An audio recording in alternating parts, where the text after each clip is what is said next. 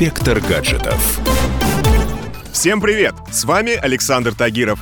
И сегодня я поделюсь маленьким секретом. Я записываю телефонные разговоры. Услышав это, многие собеседники задаются вопросом, насколько это законно. Отвечаю, тут есть свои нюансы. Так что давайте разбираться.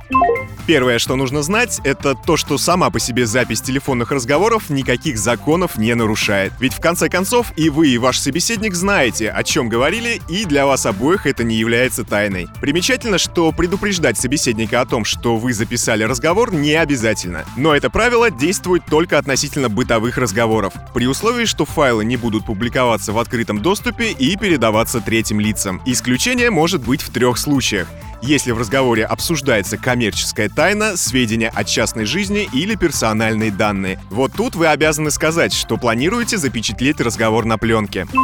Тайну переписки и телефонных разговоров защищает 138 статья Уголовного кодекса. Если вы сами или ваш собеседник во время разговора включают запись, то это вас не касается. Совершенно другое дело, когда вы специально пишете чужой разговор, но сами в нем не участвуете. Такая шалость легко может превратиться в штраф 80 тысяч рублей или в бесплатный годовой вояж на исправительные работы.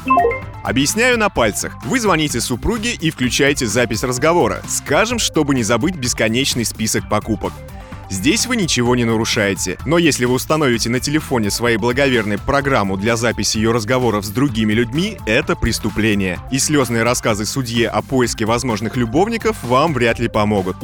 Однако для всех любителей писать на память разговоры с бабулей есть неприятные новости. В последнее время количество приложений, способных выполнять эту простую функцию, снизилось почти до нуля. И в первую очередь это касается Android-устройств. Связано это с тем, что после выхода девятой версии операционки Google резко озаботился защитой приватности и законодательством некоторых стран. Проще говоря, зеленый робот не стал разбираться, где можно писать разговоры, а где нельзя. И просто снес такую возможность у всех пользователей разом. Решение, заслуживающее аплодисментов. Тут ничего не скажешь.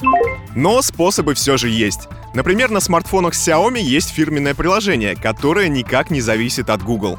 Еще один способ — купить миниатюрный диктофон — который будет подключаться по Bluetooth и писать звонки вне зависимости от производителя смартфона. Такие устройства стоят в районе 5-6 тысяч рублей. Ну а для обладателей яблочных телефонов в магазине Apple все еще остались специальные приложения. Вот только работают они в большинстве своем по платной подписке.